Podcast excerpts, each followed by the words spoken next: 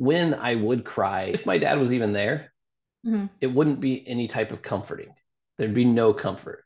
And unfortunately, because my mom was in such a survival mode that like it was more of a look, you can cry, just get out of here. But just not in front of me.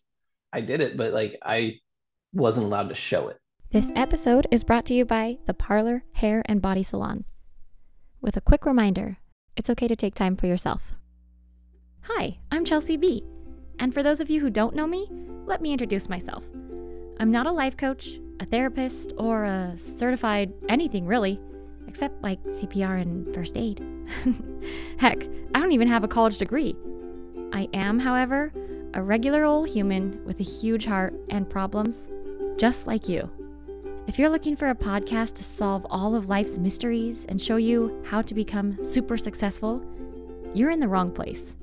This is Beyond the Picket Fence, a podcast that tells the behind the scenes of people's lives to remind you that no one is perfect.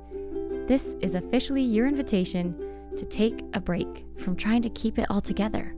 Let's get real. I was going to call this episode The Celiac's Husband, but this conversation went somewhere so different than I thought it would. I thought we would be hearing Bethany's story again, but through her husband's perspective. If you missed Bethany's story, you can go back and listen to last season. Just go to the episode called The Celiac. It's really good.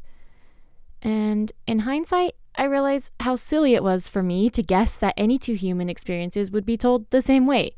So while it is kind of a part two of The Celiac, this episode more stands alone as Robert's story.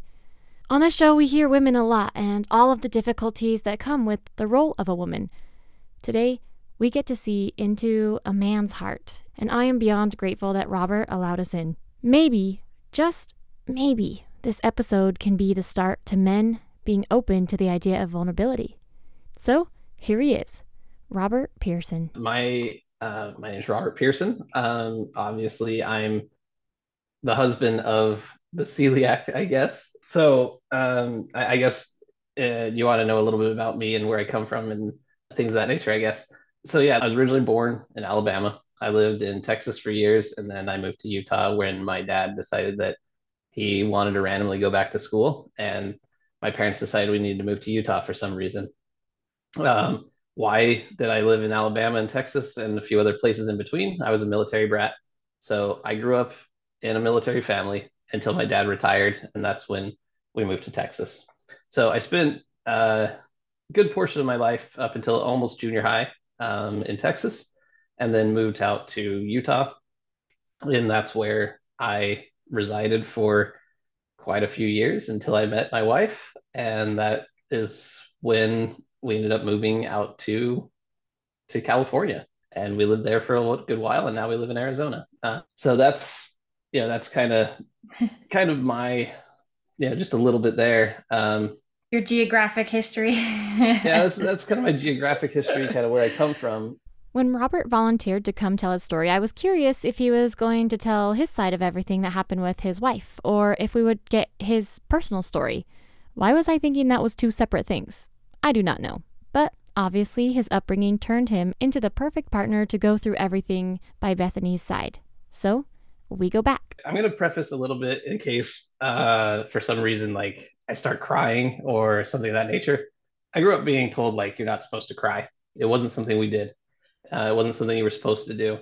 I did it a lot as a kid. Uh, so there came a point where like I told myself I just wasn't going to do it anymore, and so now it, it's not something that happens often. However, 2023 rolled around, and I said to myself uh, that I was going to take this year to stop comparing myself to like other people and things of that nature. And unfortunately, uh, that that all changed. Some neighbor kids came into Robert's life for a while, and it triggered some childhood stuff that he had suppressed. That's kind of one of the reasons I agreed to do this because this is almost like a healing thing um, where I'm allowing myself, um, like Bethany, who's always said like she's an open book. I would say I've always been an open book. If people came asking, I guess was always the thing. Like, sure, I'm open. I'll tell you about everything, but you kind of had to ask the right questions where this time around it's i'm going to freely give this information um, i kind of feel like i need to do it in order to deal with some of the things that have kind of come up in the process of of taking in these kids. Like he said, Robert grew up in a military family. I grew up with a father who, for lack of a better word, had some mental issues that uh, to this day are still not taken care of. He went to Vietnam. He has terrible PTSD that I dealt with my whole entire life. He was very quick to anger. He was always very, uh, you know, for some of my older siblings, he was physically abusive. Me, he wasn't. So I guess, you know, to, to kind of go on to that is like, my father was, I, I always kind of, I used to, I used to pretend like everything was okay in my life. Like that there was, you know, oh, you know, I remember like you know, as you know, and I mean, I guess listeners, like I'm a member of the Church of Jesus Christ of Latter day Saints. So at 19, I went on a mission. And I used to tell people all the time, yeah, my family life is great. I have two parents. They're married. They've been married for years upon years, and everything's fine. Uh, but deep down inside, everything wasn't fine.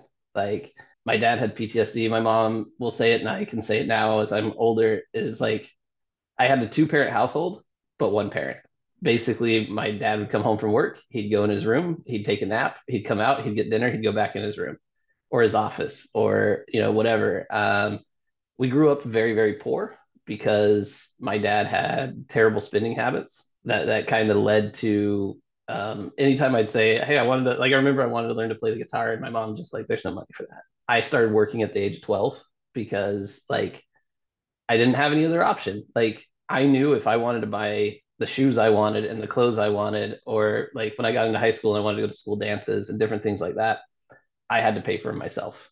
I was never getting help from my parents because, as my mom would say, it just wasn't there. But why wasn't it there? Because my dad always spent the money. He always like he'd wasted it on things. You know, a lot of people with PTSD they get involved in drugs and alcohol and different things of that nature. My dad never got involved in that, but he got involved in spending and like I mean, I'd come home from school. It's like, what's this car? Like, there's a new car. He'd just go and like trade in the car. He wouldn't consult with my mom at all. He'd just go and do it. And then like they'd have like car payments or he would buy motorcycles. He always had this idea like, oh, I'd fix it up and resell it. And it just never happened. And then he'd like donate it. And it's like, you just lost five grand or whatever, you know? And so it's not that the money wasn't there. It just wasn't used properly. And he was very verbally abusive. He was, um, he, he was uh, just uh, I guess emotionally abusive, you know. Um, and so I, I guess that's just like that's some of the stuff I've never really dealt with in the way of like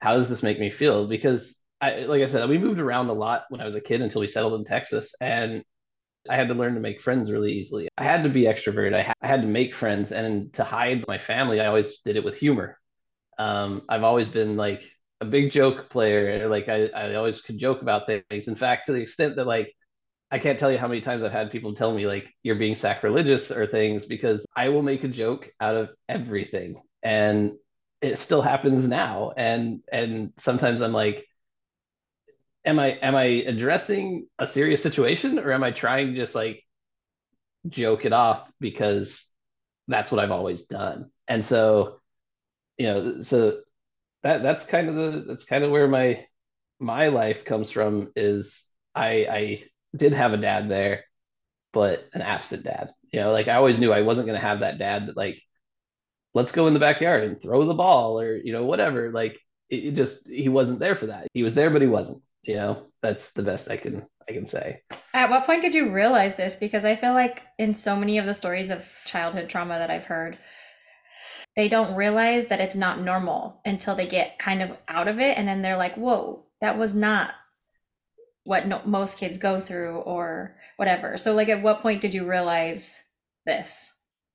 To be honest like probably like 13 14 is where i really realized like oh uh this is weird. You know like and i guess some of it too is because like as a kid you know, I grew up I grew up with a child of like the the 80s and 90s area. Like when it comes to like generations, you know, like I'm an early millennial. You'd call me like an elder millennial. And you know, and I always joke like the millennials really don't want us and the Gen Xers don't want me because I fall in that area that's one year removed from being a Gen X and one year to be a millennial. So it's like, you know, nobody really wants us. But uh, you know, I I sit there and I go, well, I also grew up in a time where like men were men you know like men were men they went to work they brought home the bacon like all that stupid shit. But like that was kind of the way it was. And so when I looked around, it was like, oh yeah, everybody's dad was that way. You know, they went to work, they came home. They went to work, they came home. What I didn't know was that these other families were going on vacations together and they were going on trips together or their dads were at their games or their dad was at you know some of those things or or you know maybe not all of them but but tried and it was probably about 13 or 14 uh maybe actually maybe like 12 12 i moved to utah and uh, right around that that time and i made friends with some neighbor boys and they were really big into sports right? And they became my best friends. You know they were kind of that uh when things were tumultuous at my house because there was a lot of yelling due to my dad you know and, and my mom kind of went into at some point in her life went into survival mode right? So like he would yell and she'd just yelled back like you know because she had four or five kid five kids at the time. You know i was the baby until my sister came eight years later. And um you know she had five kids and she just she says it to me now where she says you, you got to understand like i didn't leave him because i knew if i left he wouldn't pay alimony he wouldn't pay child support he wouldn't do any of that type of stuff. And for for you guys i had to stick around. Um now if you ask her why she stays she actually says because i spent so much of my life spending time dealing with his crap and as a pauper that now that he's retired and he's getting military retirements and social security and all this different stuff she's like I, I live better than I ever have. I just have to live in the same house with them, you know. And so, so it's like, you know, it's it's sad, but like she she kind of is like, I'm finally getting my payoff for all the years that I dealt with them. Well, I do want to ask you. So you think that your coping mechanism was humor and just like kind of laughing it off and just toughing it out, being a man?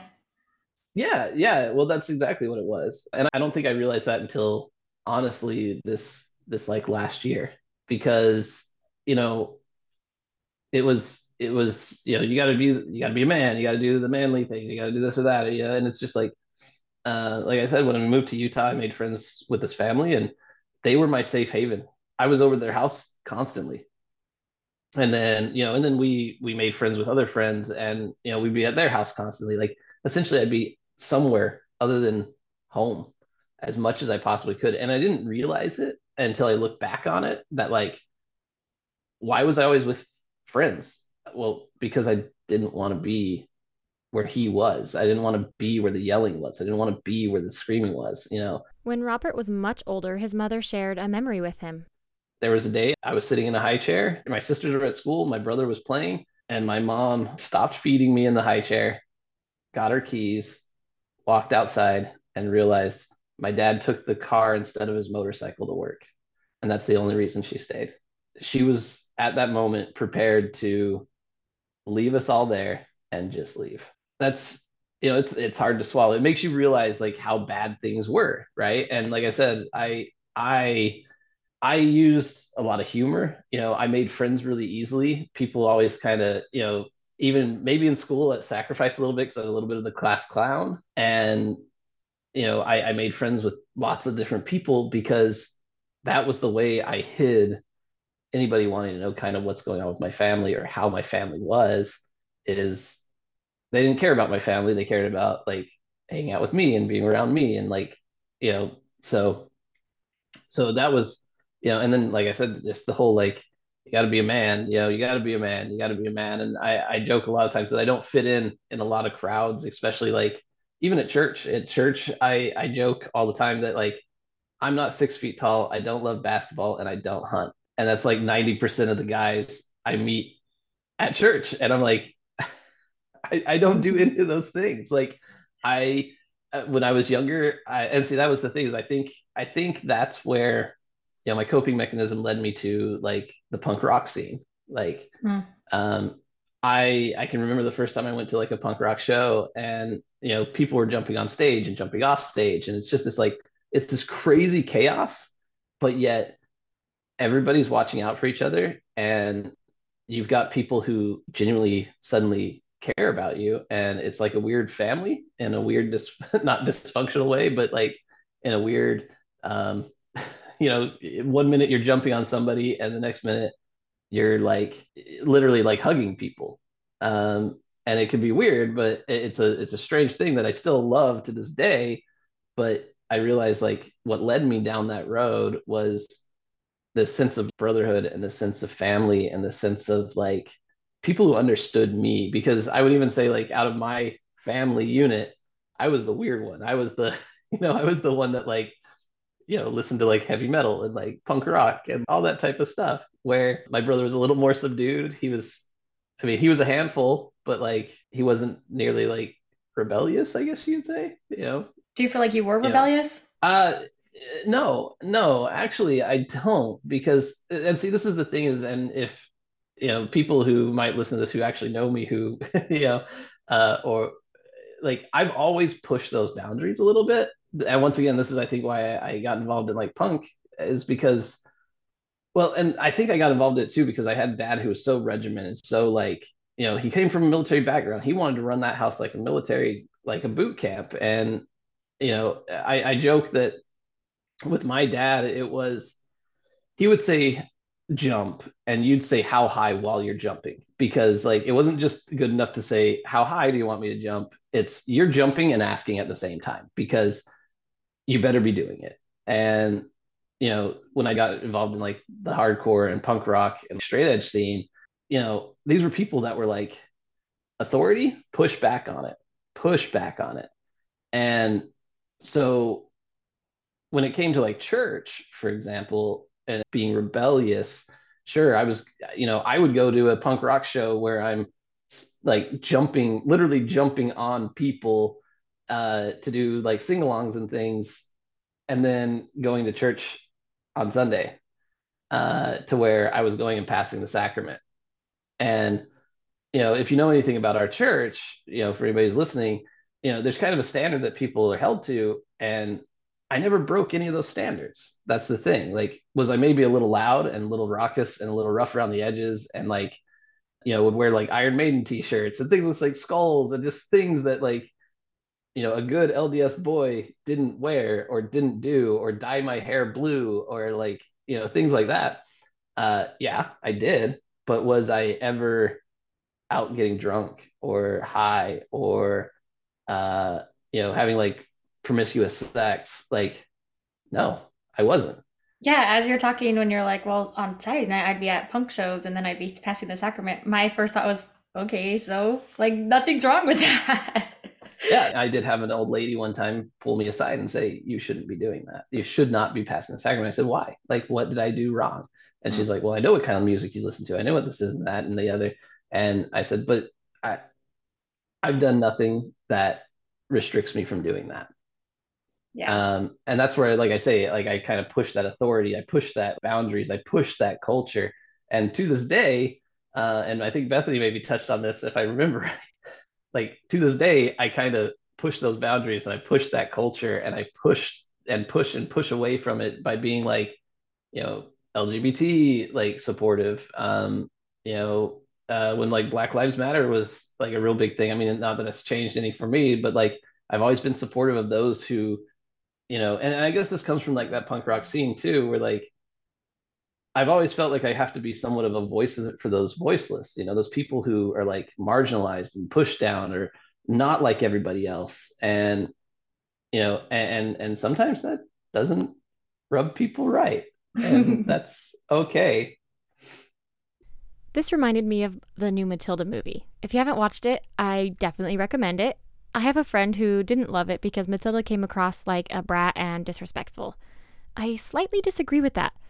I love how Miss Trunchbull calls them revolting children, as in like disgusting. Then they later sing a song. We are revolting children living in revolting times. As I listened to that, I realized it was meaning revolting as a verb form for the word revolution. I don't think it's teaching us to just be rude and disrespectful. I believe it's teaching us to stand up and use our voices. Spoiler alert here Miss Honey stayed quiet, and her aunt, Miss Trunchbull, had power over her well into adulthood. If your child if your child was being abused like Matilda was, would you really want them to be polite and well mannered? No. It also reminded Robert of a song too. I remember there being a, a song when I was younger that you know it starts off and it says we must revolt against oppression and old ideals. That's how it started off, and you'd hear it every single time, and it's just like yeah, I want to push against oppression and old ideals. And unfortunately, I lived in a household that pushed those oppression and old ideals. Mm. And so to this day, I kind of have, you know, I, I, have a great relationship. I will, there, there is me again. Uh, I have a good relationship with my dad in the sense that I've just learned how, like, here's, here's a kind of our line. This is where, you know, and that's only happened within the last year or so where I've had to learn to set boundaries and, and things of that nature. And, and that, you know, once again, that kind of leads me to why I'm, why I'm on here is like, I, it's helping me to to push past some of that stuff that I kept hidden and just would kind of maintain as opposed to addressing. So. Yeah, I love that you just caught yourself doing that. Like, I have a great relationship, and you're like, wait, I'm going to be true to myself here. right, because I, I look back on other people, like I was telling you earlier. I look back on my friends, you know, whose dad helped him coach baseball. You know, went to every single game, was there when like you know, I, I just remember we'd go to like haunted houses, for example, for one of their birthdays, because it was always in October. And he would drive us and like five other kids to a haunted house. And then he'd literally sit outside in the car waiting for us. My dad would have never done that. He'd have just been like, no, you're not doing it. My mom would have had to do it. Mm. And it's like, how can you run a house and do that? And, you know, like to all those single mothers out there, like my mom was that but my dad was right there in the other room. That's you know, like you said, you know, I, I caught myself because I oftentimes would just be like, yeah, yeah, it's great, it's great, and I'm like, no, you know, like when I compare it to somebody else's relationship, it's not great. It is really bad. And maybe not even comparing it to other people's relationship, but comparing it to what you need or what you want. Yeah, or or the the person I want to be. Yeah. Um, the father you want to be. Ooh, I just got goosebumps. The weight of not becoming your parents can tend to sneak into your thoughts and shade your rational decision making. Robert's dad had an office, and while there was no rule that the kids couldn't be in there, it was clearly not a welcoming space. The candy in the bowl was not a fun, shareable candy bowl. Now, as an adult, Robert has an office, and he has made it a point to let his daughters be welcome in there. I said, whatever he did, I don't want to do.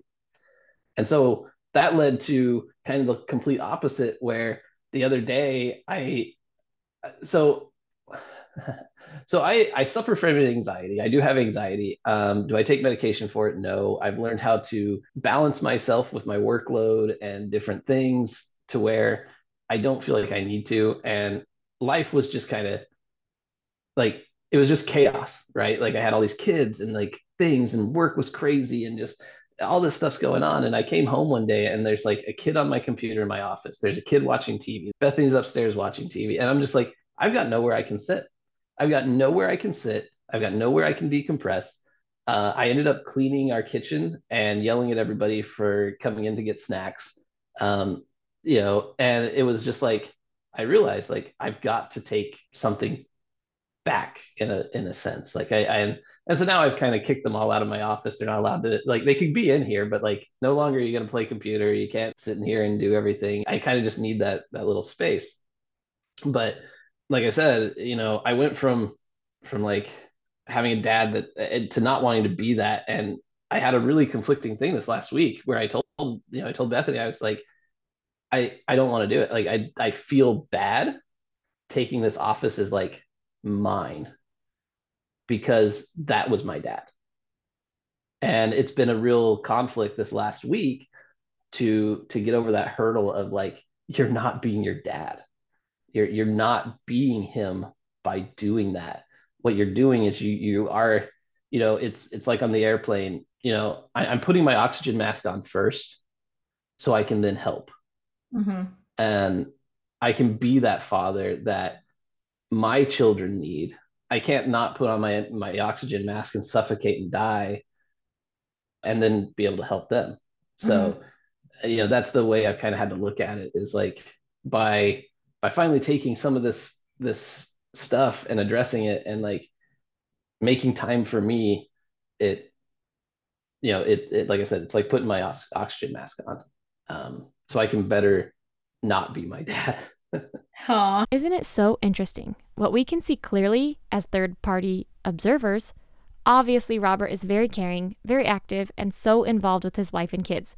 If you look at all those facts on a piece of paper written out, it's obvious.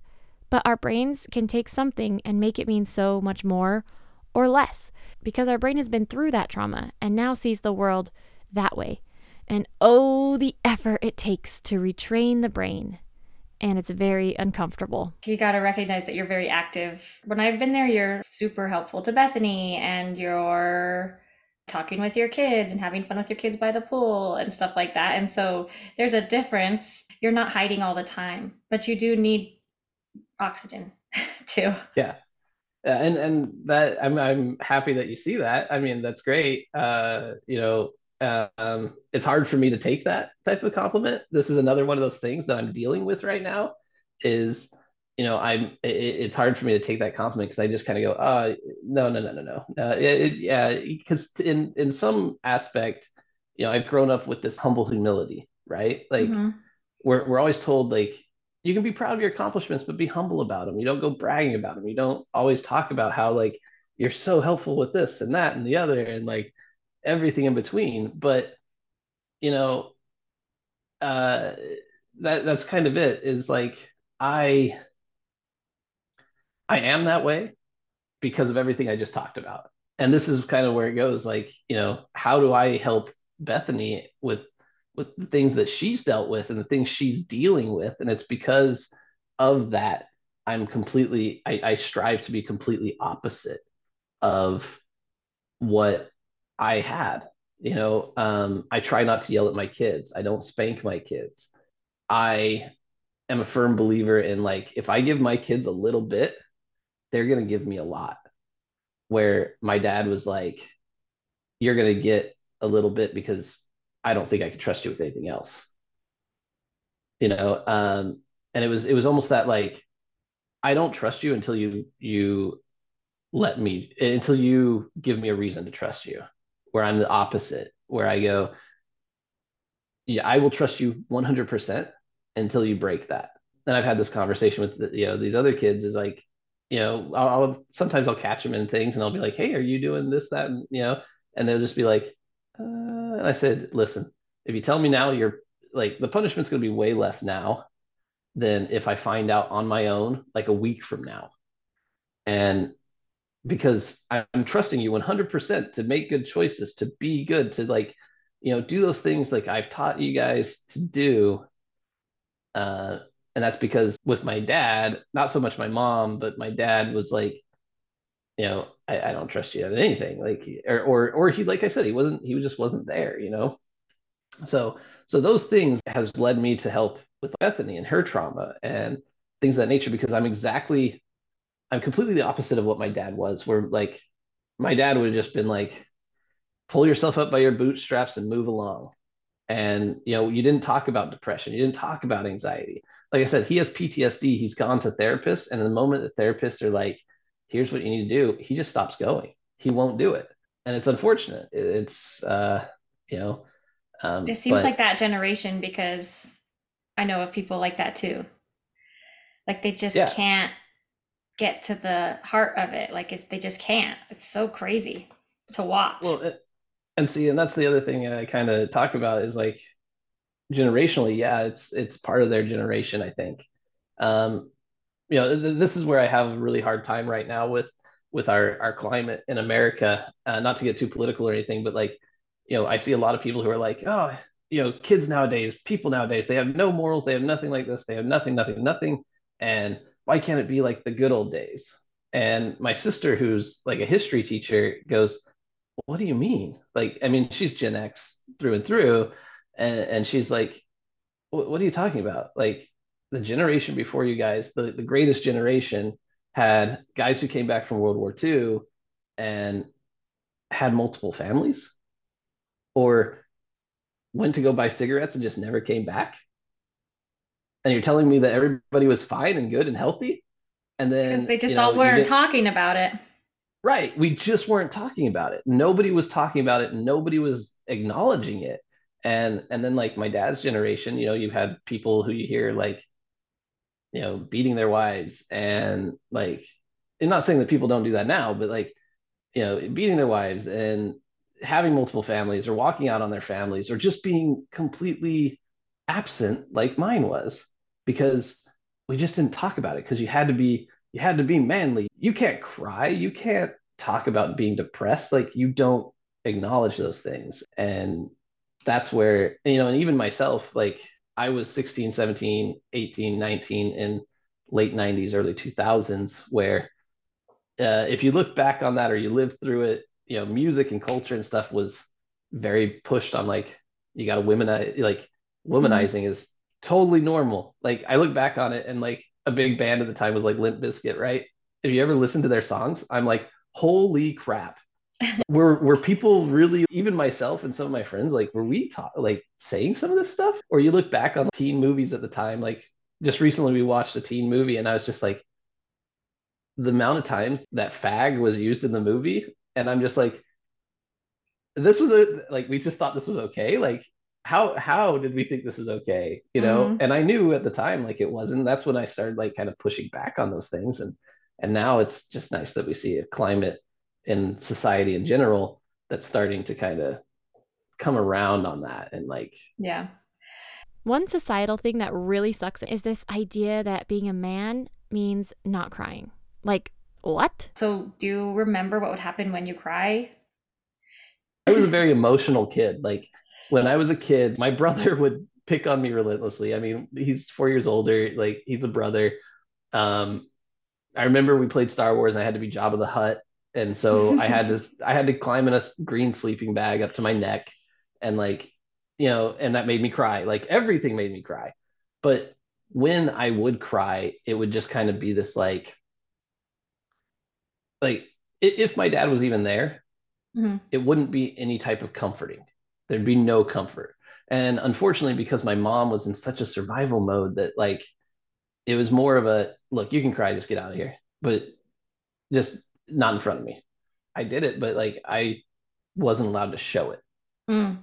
And yeah. and then there would be no real comforting involved in that. There'd be no none of that. I, I mean, my mom would usually probably come after things had settled down and stuff, but like some of my crying came from like my dad. My dad would yell so easy. Yeah, the slightest little thing. I, I mean, we used to joke that there was a game, and I don't know if it's still around, but it was called Don't Wake Daddy. And mm-hmm. it, it's it's a board game right? Where you like move and you get on pieces and you hit the little alarm clock and you hope daddy doesn't like pop up. And my siblings and i were watching a commercial and that came on and i remember one of us looked at my mom and said we don't need that game. We live it. Because if you woke daddy at any time it, it's it's not pretty to the extent that i am almost 40 and i was at my parents house the other day and I came into their home. I walked upstairs, and my dad was in his little office asleep. And I literally turned around and walked back downstairs because I was like, do not wake him up. What's he going to do to me at 40 years old? Like almost 40. And I'm still worried about waking up my dad. He'd yell, he'd get mad, he'd do things, he'd get mad over the slightest little thing or, you know, anything like that. And then I think the only time I ever heard my dad ever say, I love you was when he'd be apologizing for yelling.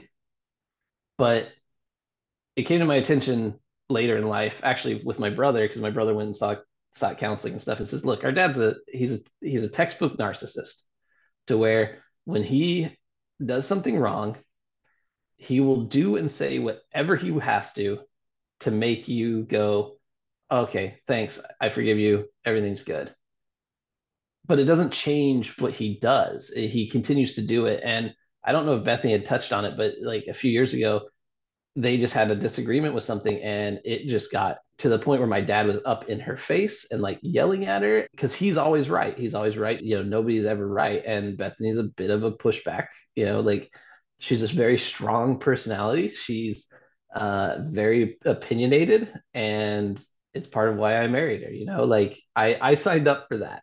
I wouldn't want to change her for anything um, because I'd much rather her push that authority. Uh, unfortunately, that authority ended up being my dad, so I had to kind of deal with it. But he spent literally the last year trying to get her to like sit down and talk with him so he could say whatever he needed to say to try and make it better. And she was just like, I'm going to be the first person that says no. And uh, I will say it's been probably a year to two years. And just this year was the first year she'd been at my parents' house for Christmas. So let's dig into this theme that this interview keeps coming back to this be a man idea.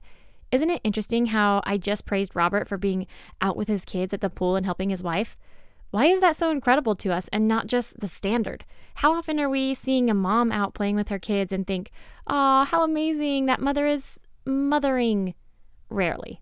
But you see a dad with his kids and that's super impressive. Right, right. You know, and you know that's that's one of those things that like I'm really really trying and this is where like I said I'm an open book if you came and asked the right questions where I've kind of decided in this last you know for this for 2023 to to stop waiting for people to ask the questions and just coming out and saying it. Because like you said you know being a man meant going and doing manly things and you know and if you had a boy you manly boy things hey guess what? Some of us got stuck with two girls and i wouldn't change it for the world. I love my girls and they're amazing and sometimes they like have some interest that i have and it's great. Um but like you know we were boys were meant to be a certain way. And and and this is something that i do want to kind of address and i think that we need to address in our lives is there's been a lot of push on like you know we we've objectified women for so long and that's 100% true and i don't want to objectify women. Um you know like i said i have two daughters and i was talking to somebody the other day who was saying their daughter who's like 15 they they said yeah she's a she's a great kid but you know sometimes she's she pushes back a little too much and i said i'd much rather my daughters push back than never push back like i want good strong women who have no problem. Like I want feminist women. I want feminist daughters. I want daughters who are going to stand up for what is best for them and best for others and not just like let some guy have an opinion or think women need to be a certain way. But with that being said, there's definitely been a history of like men are a certain way and it's actually really toxic. It's really bad uh, you know, to the extent where we see a man out playing with his kids or at the park with his kids or, you know, going on dates with his daughters or whatever, you know, and it's like, oh, he's such a good dad. You know, like you praise that and I appreciate that. And, and why have we always been okay with men just being this typical stereotype of like grunting idiots, you know?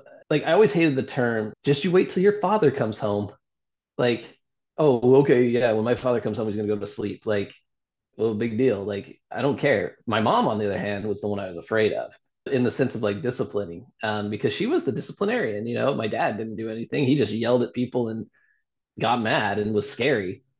Um, but yeah, I, I mean, I don't know. I don't know why we have it that way where like it's so surprising to see a dad be a dad or be caring or be anything. I mean, my girls do swim and they're both working towards getting on a swim team and competing.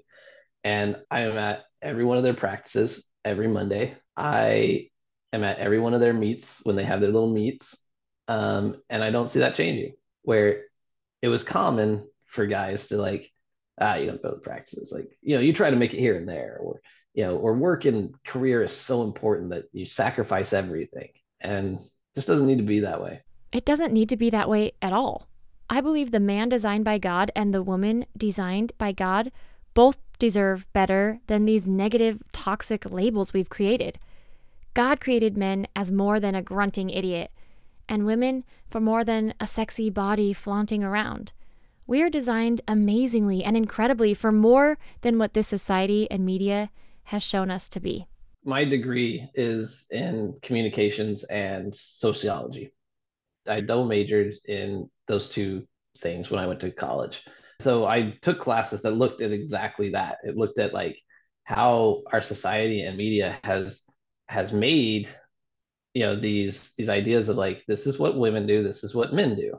And it's it's just one of those things where like it just doesn't need to be that way like why do we need it that way why why is it that men can't be sensitive and for me growing up like um like i said the time period where i grew up if you showed that sensitivity you were automatically labeled gay mm-hmm. and it was like you know I, I I'll tell you right now, I'm the furthest thing from being gay than ever. But like that's how it was. That's you were labeled that, and it was it was labeled that as like a derogatory thing, right? Like Not that long ago, it was not okay for men to show sensitivity. You had to like sports and hunting, and heaven forbid you're into the arts. yeah, that's the other thing too. Is if you were like an art person, you were automatically looked at like mm, something's Yeah. wrong with you. I, I I remember. Okay, so I'll I'll give this example. Is in high school, I uh I you know had to take like a, an elective, and I took I took the cooking class because I love to cook. I love it. I, it's it's something I absolutely love. And early on, I realized like people would say like, ah, the woman's place is in the kitchen. You know, go make me a sandwich. You hear that type of stupid saying, right? And I'm like, but yet you look at most famous chefs and they're men. But why is it men? I mean, it's changed now. You see a lot more high end like chefs that are women, which is great. But like I, I didn't understand that. And and so I took this cooking class at school. I got made fun of.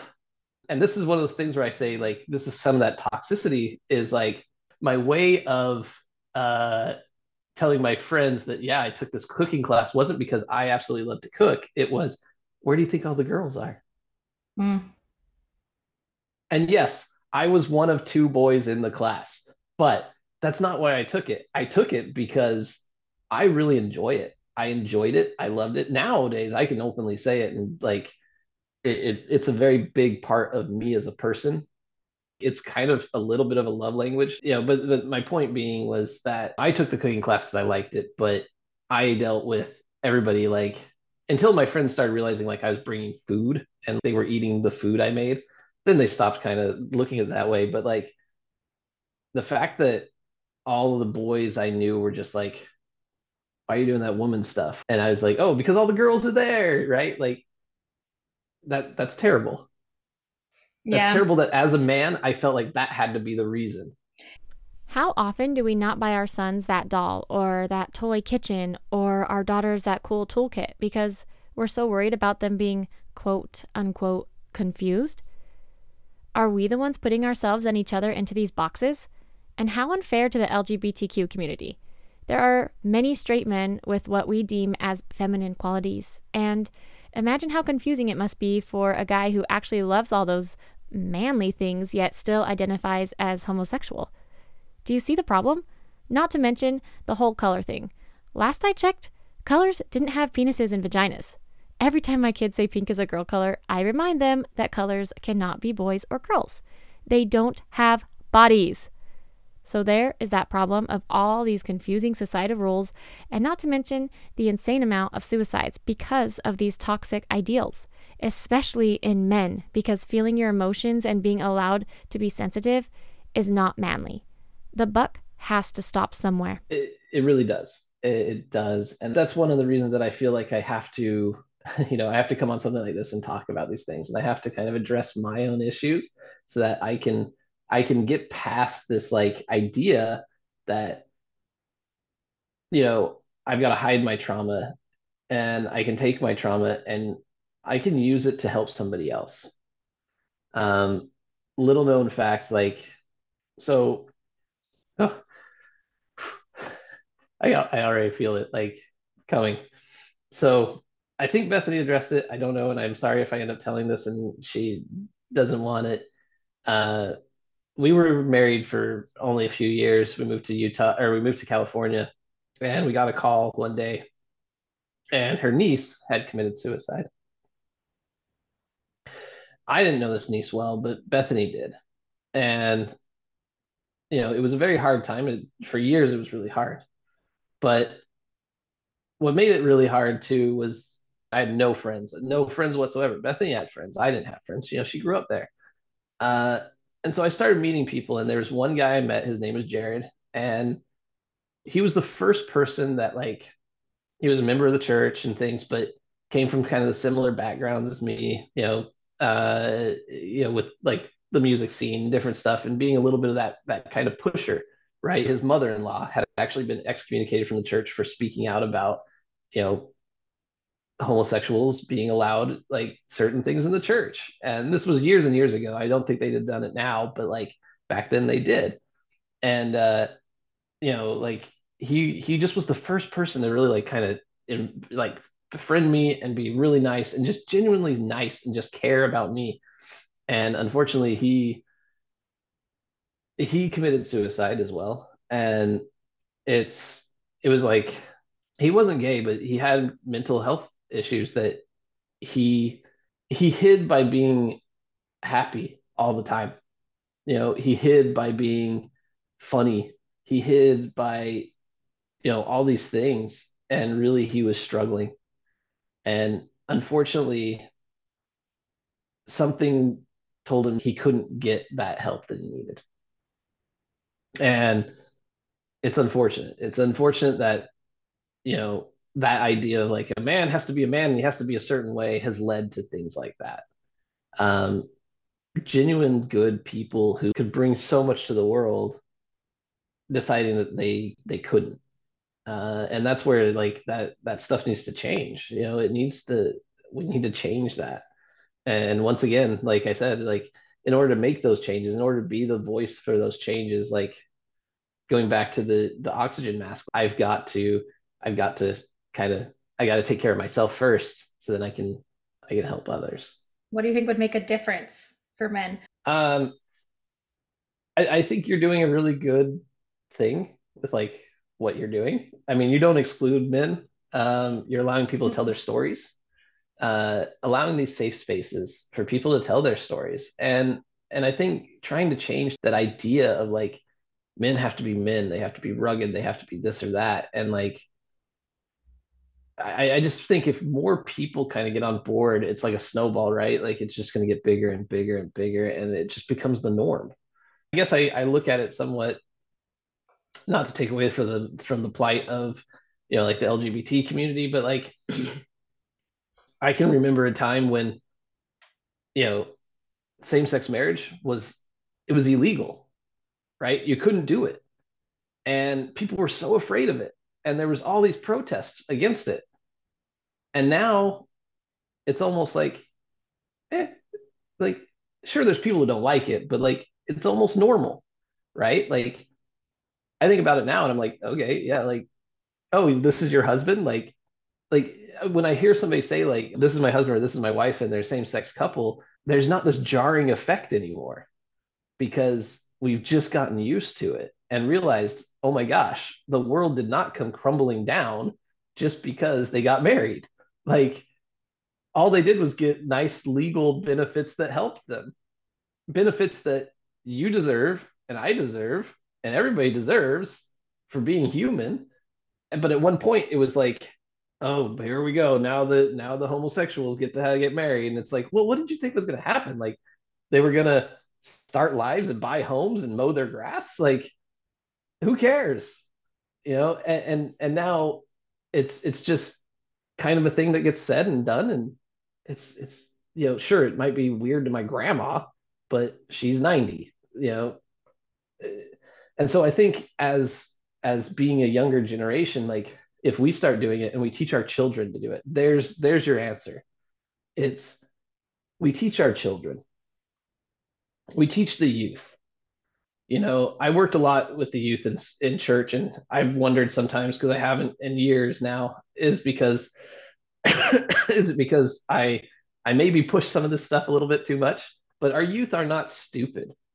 You know they're they're not dumb. Like they, they sometimes they get treated like they're dumb but the the youth of this world are not dumb like they look around and they go that doesn't seem right and it's up to us as their parents and like their leaders and their examples to say, you know what, you're right. It's not right. So what are you going to do about it? And there's definitely regions in our country in different areas where, uh, you know, because I've met people who are young and think just like their parents or just like their parents' generation, and it's that like toxicity and things, and it, and it still lives. But like, you know, if if the more of us who who teach our children like it's not okay to to have a judgment of somebody because of the color of their skin. It's not okay to just have a judgment because of their you know sexual preference. It's not okay no matter how much you don't understand it it's not okay to treat them differently. And if we can get the youth to be on board with that then they're going to teach their children and their children are going to teach their children. And eventually it becomes a thing where it's not so much a i mean there's always going to be those pockets but the more we can fight against those pockets the less they can you know be into everybody's vernacular in society right? Um am i eh, do i know everything? No i don't. But like that's my thoughts. That's my theories. And that's why like my children will say like you know oh they did this because the person was black or the person was mexican? And i'm like yeah. And they go that's really messed up. And i said yeah it, it is. It's stupid. So i think that that's the answer to that question. Like what can we do to help men is a we need to be better and b we need to teach our children better. Mm. um you know we need to teach our children like and and anybody who have boys to say like yeah you can be rough you can be tumble you can uh you know you can love hunting you can love fighting like you can do all those manly things but it's also okay to cry.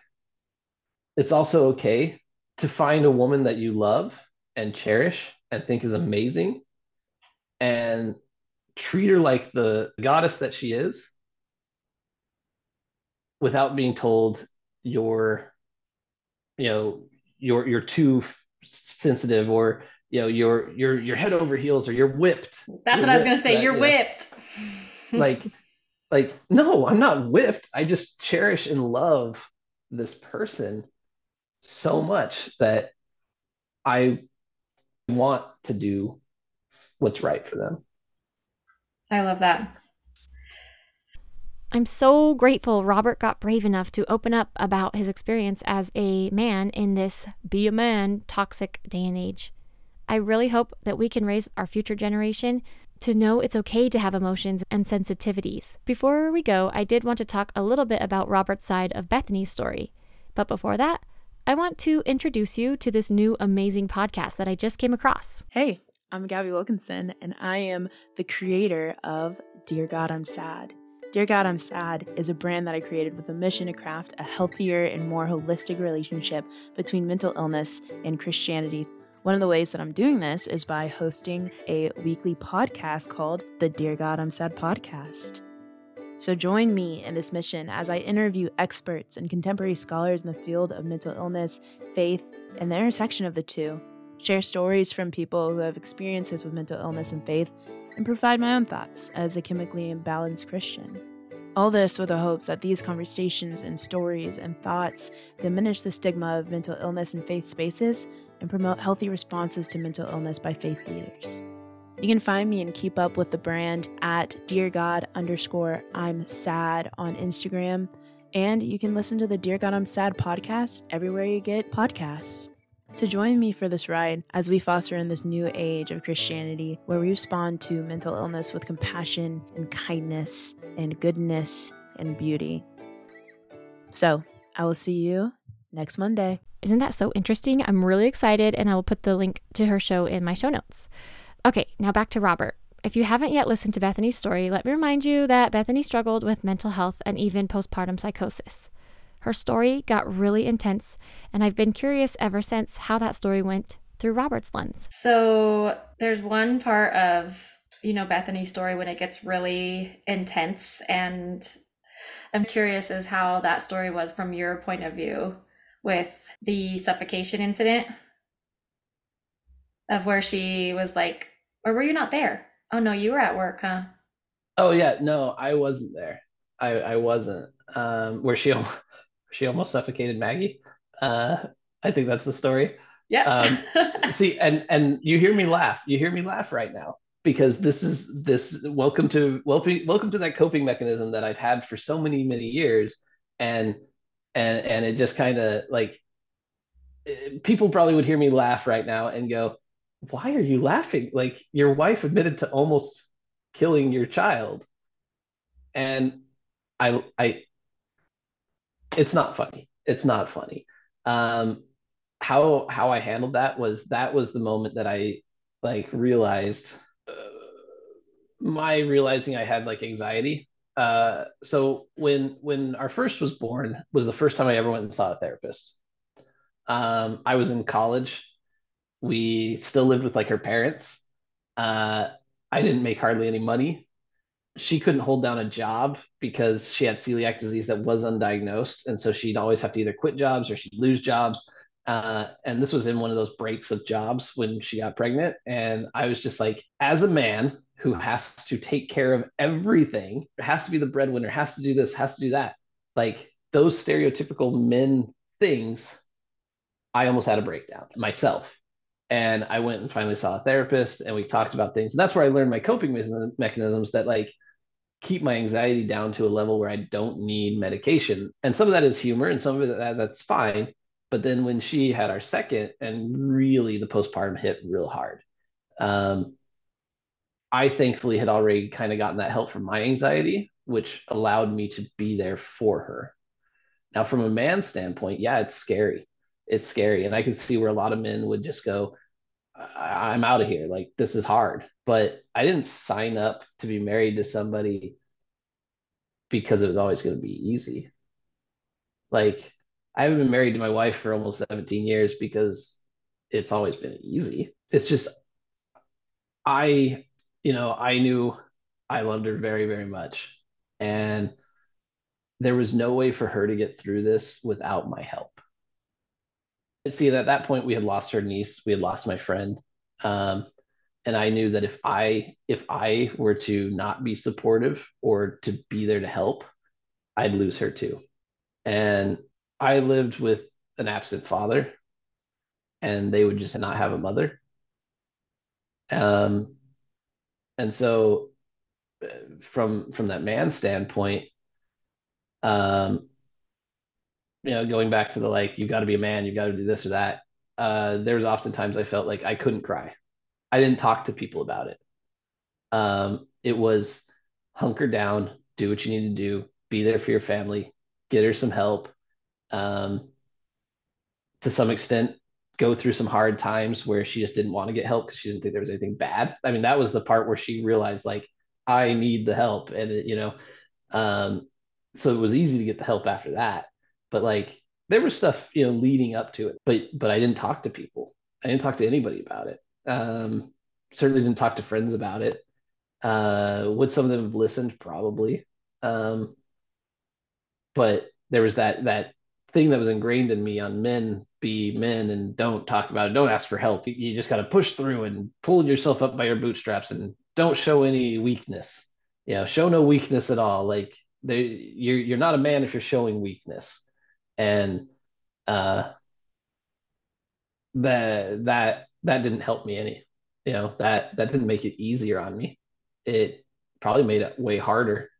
So in that aspect like could more marriages be potentially saved in certain ways if men stopped just being men and started being compassionate, flawed human beings. Ooh, that was a good quote right there. I'm always listening for good quotes, which is stupid, but it's true.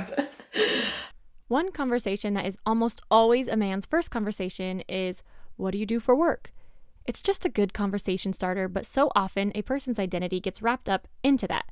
I'm so intrigued that we never really even touched on that with Robert. So, yes, I asked him about his work. He went to college for sociology and communication, but somehow wound up as an acoustic engineer. Doesn't it seem like we often like people at work to be professional and to just know what they're doing and be confident? Again, showing no weaknesses. Robert opened up about how he really feels, and I'm willing to bet that many people feel the same, but few actually are talking about it. I'm dealing with a lot right now just because I just came across a term recently that's uh, imposter syndrome. Mm-hmm. And this mm-hmm. is this is where I say like when you gave that when you gave that compliment and I was like uh, it's really hard for me to take that compliment is because um, I've just come across a thing I I, made friends with a guy in our ward who's kind of like a life coach, workout guy, you know, and uh, he posted something online that, that, mentioned imposter syndrome, and I was like, oh my gosh, like, oh, oh my, oh, and then I really looked into it, and I realized like, I follow it to a T.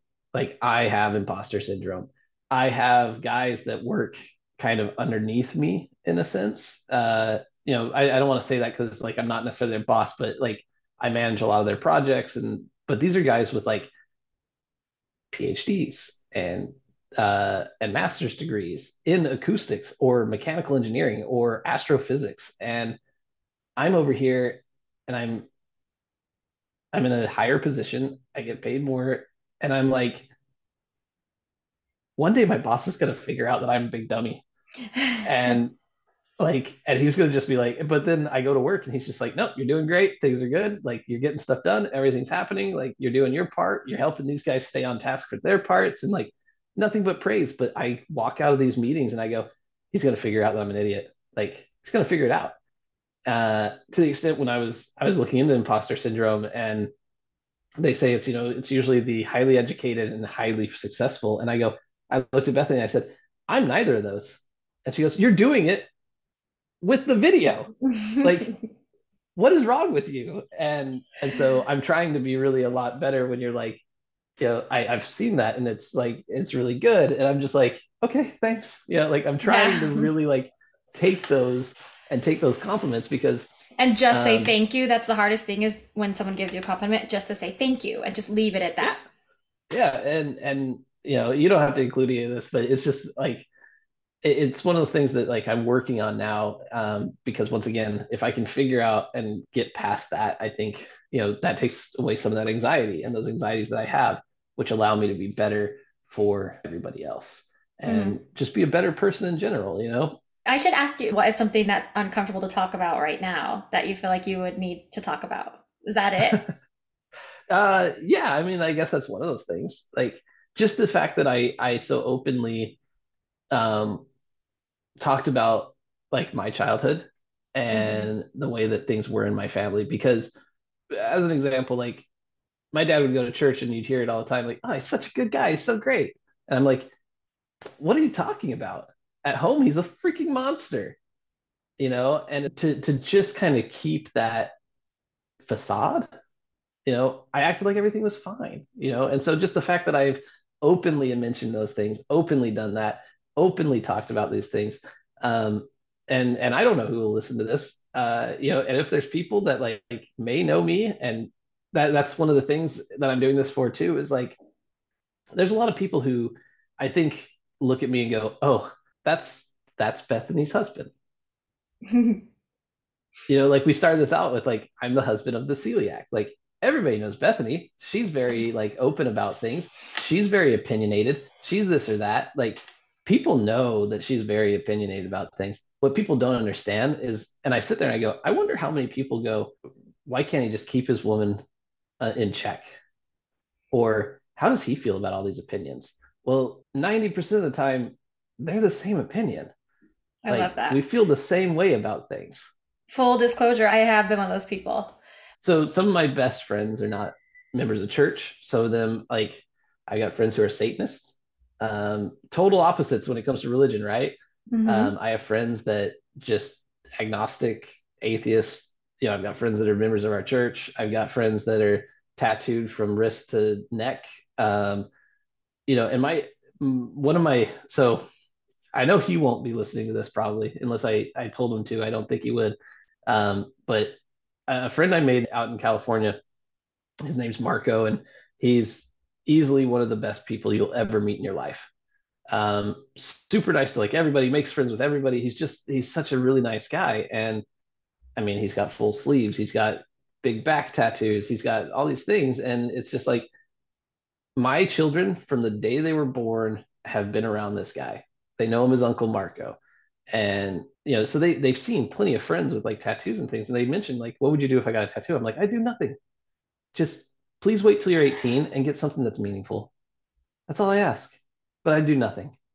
You know, and that's so against that culture of our church, right? Mm-hmm. Like it's so against that. And and you know, I, I think a lot of people go like, oh, uh, you know, what, how does Robert feel about this? How and it's like I'm just not as vocal about it.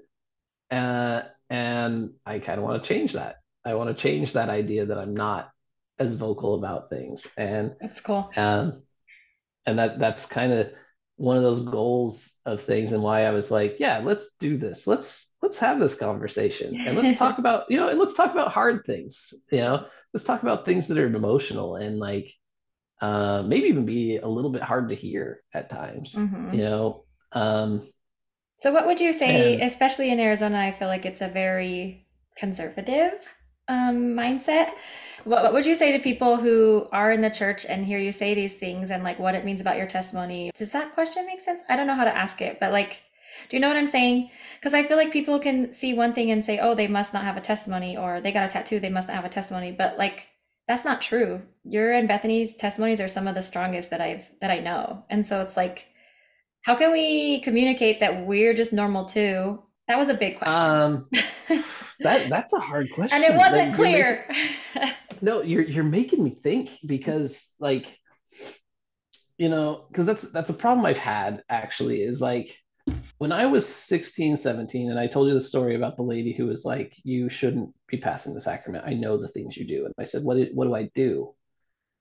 It was at that moment that I had to make a decision. It was, do I believe this stuff? Do I do I believe it enough that I'm not I'm not at church for that old lady. I believe this for me. This is for me. It's not for her. It has nothing to do with her. And I would say there's times I, I wonder if we're ostracized at church because my wife is as outspoken as she is, right? And she says things and she has no problem hiding those things. And, you know, and sometimes it's not as conservative as as others are, right? Um, and we've wondered if we're kind of ostracized and if I'm ostracized, you know, just from being married to her. But what they gotta understand is um, my opinions are I've got them as well, and they follow right in line usually. Sure, there's things we disagree on, but like they they're usually not too different.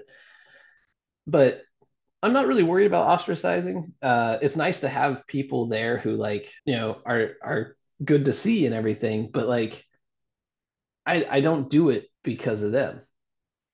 Um, I'll be one of the first people to say I think our culture in our church is one of the most toxic cultures ever.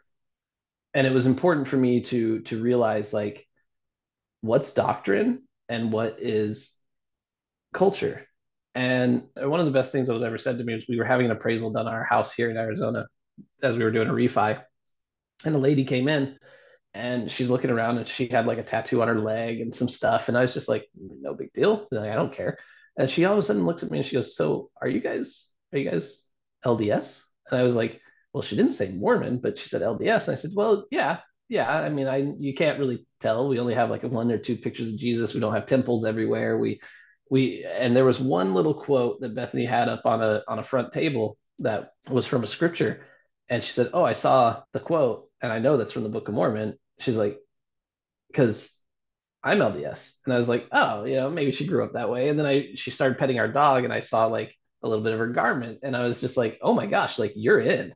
Like you're like full on. Like you're not just, you know, pretend here or like I grew up it, like you're full on is what I'm saying in my head. And you know, we got talking about things and and she said, Well, the one thing I tell my daughter is the gospel is something you have to follow.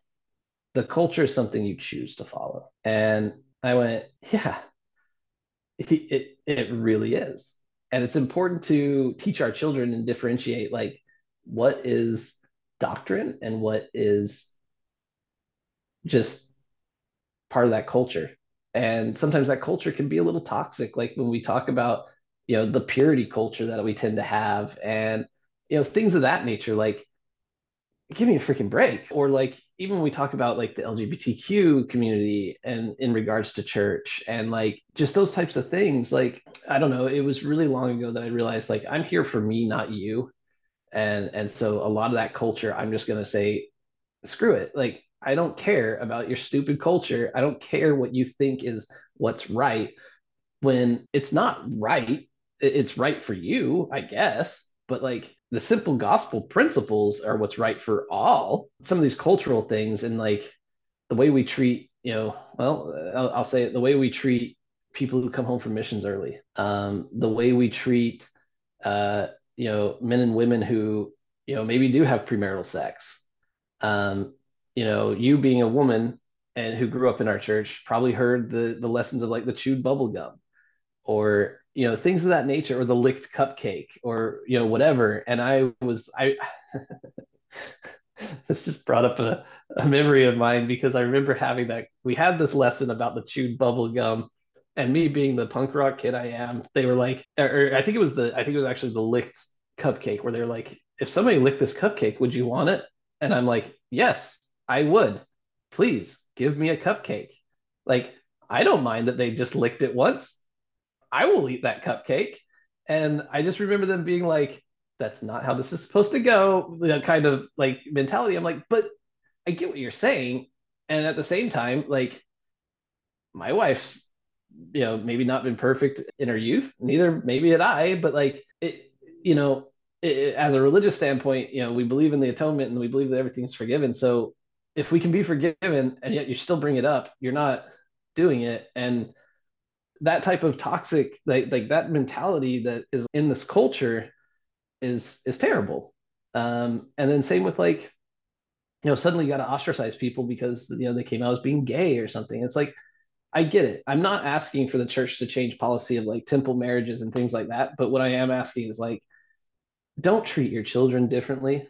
If you have a child that comes out like don't ostracize them. I mean i look at my two beautiful daughters and i go you know, if one of you came out as being gay, like the idea of not having you in my life, or you know, you you commit suicide because you feel like you're not loved, or or just not, you know, not even being there hurts me so much more than you not believing exactly the same way I believe or loving the same way I love. And it, it hurts me to see that people people do that. And that's not a doctrinal thing. That's a that's a cultural thing. And i love it when i see people change that. I mean i mean i'm not saying like i understand homosexuality necessarily. I you know for whatever reason that's the way they are whether they're born that way or whatever it doesn't matter. I don't care. It's it's just i would much rather them be here and be able to love them than to know that something bad had happened or or, or they're not they're not here at all. Mm-hmm. that's beautiful Ah, so much love flowing out of this kind, sensitive, emotional man. Imagine what the world would be like if this was more socially accepted and invited. How many men like this are hiding behind masks called masculinity? And how do we get them to speak up? I'm so grateful Robert came and unpacked all of this with us on here. We got a sneak peek into how the pressure of manhood is suffocating our men. Of course, there's pressure of momming and being a woman all the time and being perfectly beautiful and put together. Of course, that's overwhelming, but at least we're allowed to cry about it. Imagine being a man and providing and holding that pressure of manhood, and on top of that, not being allowed to cry or show any weakness. How unfair is that? Can we just admit being a man is hard, being a woman is hard, and yes, we should keep going and keep trying, but also we should cry about it. And with that, I ask What do you wish people saw beyond your white picket fence? Uh, beyond my white picket fence, I just wish people would see that, like, it's okay. It's okay to be vulnerable. It's okay to, like, not be what everybody thinks you should be. That we're flawed. We're flawed people.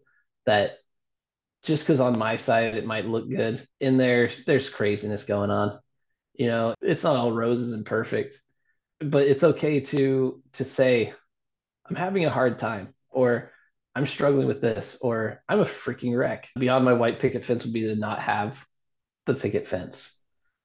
So that you see like maybe the grass is just a little overgrown you know it's not perfect. And i think people being able to say like look it's okay to be vulnerable. It's okay to be emotional. It's okay to to have feelings and to to address those and not be afraid to address those and to speak up for those things that that you have. Uh you know and and i guess just to sum it up i think what i want people to see is just be yourself. Be you. Don't be somebody else. Don't try to be somebody else. Don't try to follow anybody else's thing. Just unapologetically be who you are and who you want to be and the person you want to be. And don't say sorry to people when it offends them. Just be you and let people see it. Thank you so much for listening. I'll miss you till next time. But if you need more, no worries. You can go back and listen to the entire first season if you missed it, and or connect with me on Instagram at Beyond with Chelsea, where you never know what's going to happen next. Link in the show notes. And remember, lead with kindness because you never know what's going on for someone beyond their picket fence.